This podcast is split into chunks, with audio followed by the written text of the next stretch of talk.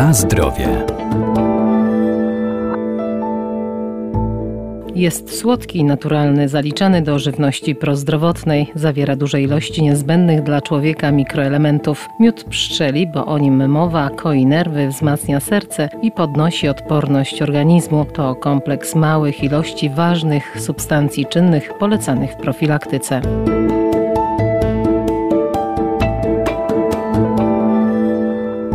Miód, którego prozdrowotne właściwości znane są od wieków, to skoncentrowany roztwór cukrów prostych, które stanowią surowiec energetyczny dla naszego organizmu niezbędny do odżywiania. Zawiera m.in. substancje bakteriobójcze i kwasy organiczne, a jest wiele rodzajów miodu. Wystarczy wybrać coś dla siebie, zwłaszcza korzystne jest zastąpienie cukru miodem, co pozytywnie wpłynie na pracę wątroby. Pszczoły dostarczają wielu surowców i produktów, które wykorzystywane są w rozmaitych dziedzinach naszego życia życia, od bezpośredniej konsumpcji do przetwórstwa w przemyśle farmaceutycznym. Dorota Misiurek, Ogród Botaniczny UMCS w Lublinie. Wśród e, produktów pszczelich wyróżnia się takie, które są bezpośrednim wytworem organizmów e, pszczół robotnic. Jest to jad pszczeli, mleczko pszczele i wosk pszczeli oraz wytworzone przez pszczoły z surowców zebranych w środowisku miód, propolis i pyłek kwiatowy. Pyłek kwiatowy w postaci obnóży i pierzgi. Najbardziej rozpowszechnionym i znanym produktem pszczelim jest miód, który człowiek pozyskuje już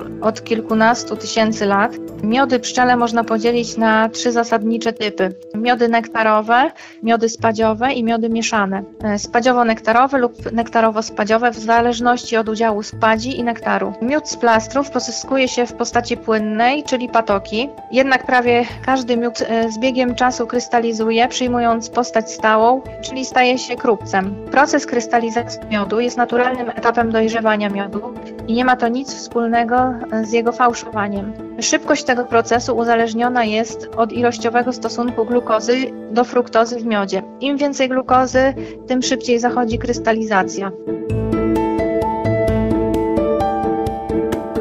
Na zdrowie.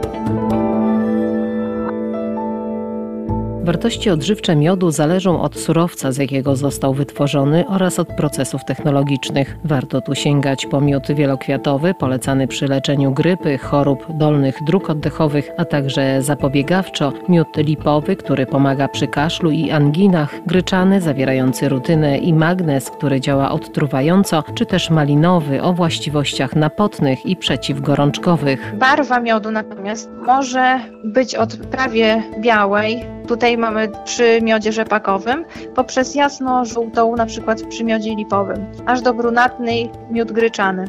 Z kolei miód spadziowy jest ciemny, aż prawie do odcienia czarnego z odcieniem zielonkowym.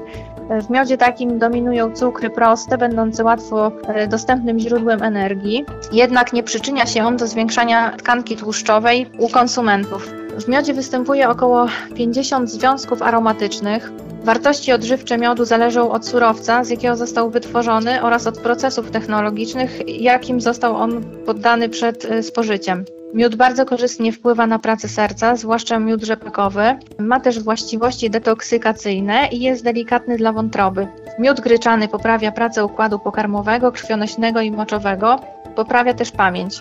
E, z kolei miód lipowy działa antybiotycznie i przeciwgorączkowo, ułatwia zasypianie, stabilizuje ciśnienie krwi. Ogólnie miody pszczele mają bardzo wiele pozytywnych właściwości. Jednak aby je utrzymać, nie wolno miodu podgrzewać e, powyżej temperatury 48-49 stopni Celsjusza, gdyż prowadzi to do utraty wszelkich właściwości biologicznych i miód staje się po prostu słodzikiem.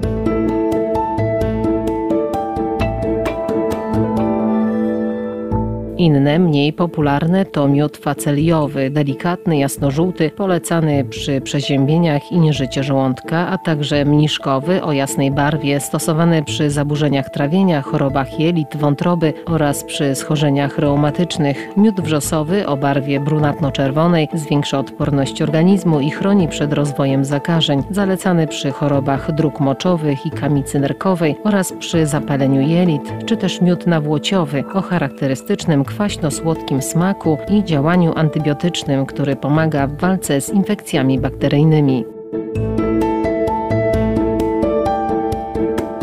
Na zdrowie.